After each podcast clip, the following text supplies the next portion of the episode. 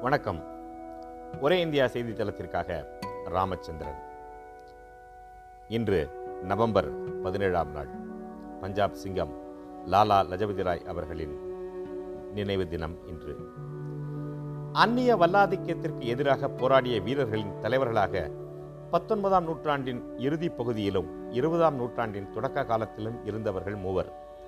மகாராஷ்டிராவைச் சார்ந்த லோகமானிய பாலகங்காதர திலகர் வங்காளத்தைச் சேர்ந்த பிபின் சந்திரபால் பஞ்சாபைச் சேர்ந்த லாலா லஜபதி ராய் ஆகியோரே அந்த மும்மூர்த்திகள். சுதேசி இயக்கம் அந்நிய பொருள்களை வாங்காது இருத்தல் முழுமையான சுதந்திரம் என்பதே அவர்களின் இலக்காக இருந்தது. கூட்டங்கள் போட்டு தீர்மானம் நிறைவேற்றி அரசிடம் மனு கொடுப்பதால் எந்த பலனும் இல்லை என்பது இவர்களின் எண்ணம். ஆயுதம் ஏந்தி போராடிய பல வீரர்கள் இவர்களின் சீரர்களாக இருந்தார்கள். ஆயிரத்தி எண்ணூற்றி அறுபத்தி ஐந்தாம் ஆண்டு ஜனவரி இருபத்தி எட்டாம் நாள் பஞ்சாப் மாநிலத்தில் உள்ள துடுக்கி என்கின்ற கிராமத்தில் வசித்து வந்த முன்ஷி ராதாகிருஷ்ண அகர்வால் குலாப் தேவி தம்பதியரின் மகனாக பிறந்தவர் லஜபதி ராய். பள்ளி படிப்பை முடித்த லஜபதி ராய் லாகூர் நகரில் உள்ள அரசு கல்லூரியில் சட்டம் படிக்கத் தொடங்கினார். அந்த சமயத்தில் ஆரிய சமாஜத்தின் கொள்கைகளால் கவரப்பட்டு சமாஜத்தின் உறுப்பினரானார். கல்லூரியில் படிக்கும் காலத்திலேயே ஆரிய கெசட் என்ற பத்திரிகையை தொடங்கி அதன் ஆசிரியராகவும் அவர் இருந்தார்.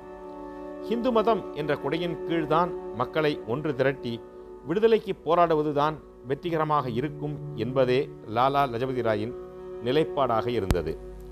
ஹரியானா மாநிலத்தில் உள்ள ஹிசார் நகரில் தனது வழக்கறிஞர் பணியை தொடங்கிய லஜபதி ராய் சிறிது காலத்திலேயே லாகூர் உயர்நீதிமன்றத்தில் பணியாற்றத் தொடங்கினார்.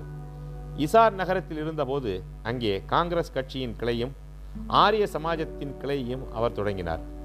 ஆயிரத்தி எண்ணூற்றி எண்பத்தி எட்டு மற்றும் ஆயிரத்தி எண்ணூற்றி எண்பத்தி ஒன்பதாம் ஆண்டுகளுக்கு ஆன இசார் நகர காங்கிரஸ் கட்சியின் சார்பாக அகில இந்திய காங்கிரஸ் மாநாட்டில் கலந்து கொண்டார். காங்கிரஸ் இயக்கத்தின் போராட்டங்களை முன்னெடுத்ததைத் தொடர்ந்து எந்த விசாரணையும் இல்லாமல் ஆங்கில அரசு இவரை இன்றைய மியான்மர் நாட்டிலுள்ள மண்டலே நகருக்கு நாடு கடத்தியது. சிறிது காலத்தில் அந்த உத்தரவு திருப்பி பெறப்பட லஜபதி ராய் தாயகம் திரும்பினார். ஆயிரத்தி தொள்ளாயிரத்தி ஏழாம் ஆண்டு சூரத் நகரில் நடைபெற்ற காங்கிரஸ் மாநாடு மிக முக்கியமான ஒன்றாகும். அதில் தான் காங்கிரஸ் மிதவாதிகள் தீவிரவாதிகள் என்று இரண்டு பிரிவாக உடைந்தது. அந்த மாநாட்டின் தலைவர் பதவிக்கு லஜபதி ராய் போட்டியிட்டார். ஆனால் அந்த மாநாட்டில் ஏற்பட்ட குழப்பத்தாலும் கைகலப்பாலும் அவர் வெற்றி பெற முடியவில்லை. ஆங்கில கல்விக்கு எதிராக தயானந்த் வேதிக் ஆங்கில பள்ளிகள் தயானந்த் ஆங்கிலோ வேதிக் ஸ்கூல் அதாவது டிஏவி பள்ளிகள் என்ற கல்வி நிலையங்களை லஜபதி ராய் உருவாக்கினார்.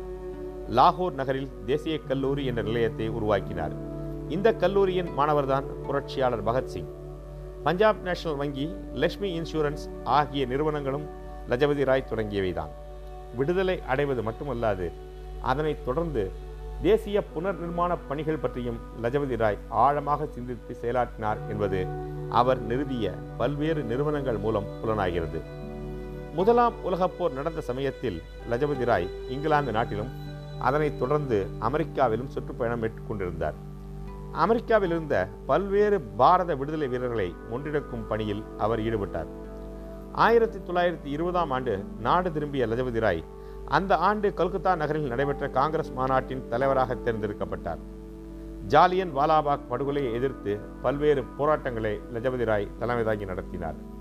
காந்தி தொடங்கிய ஒத்துழையாமை இயக்கத்தின் பஞ்சாப் மாநிலத்தின் தளபதியாக செயல்பட்ட லஜபதி ராய் திடீரென்று காந்தி அந்த போராட்டத்தை விலக்கிக் கொள்ளதை ஏற்க மறுத்தார்.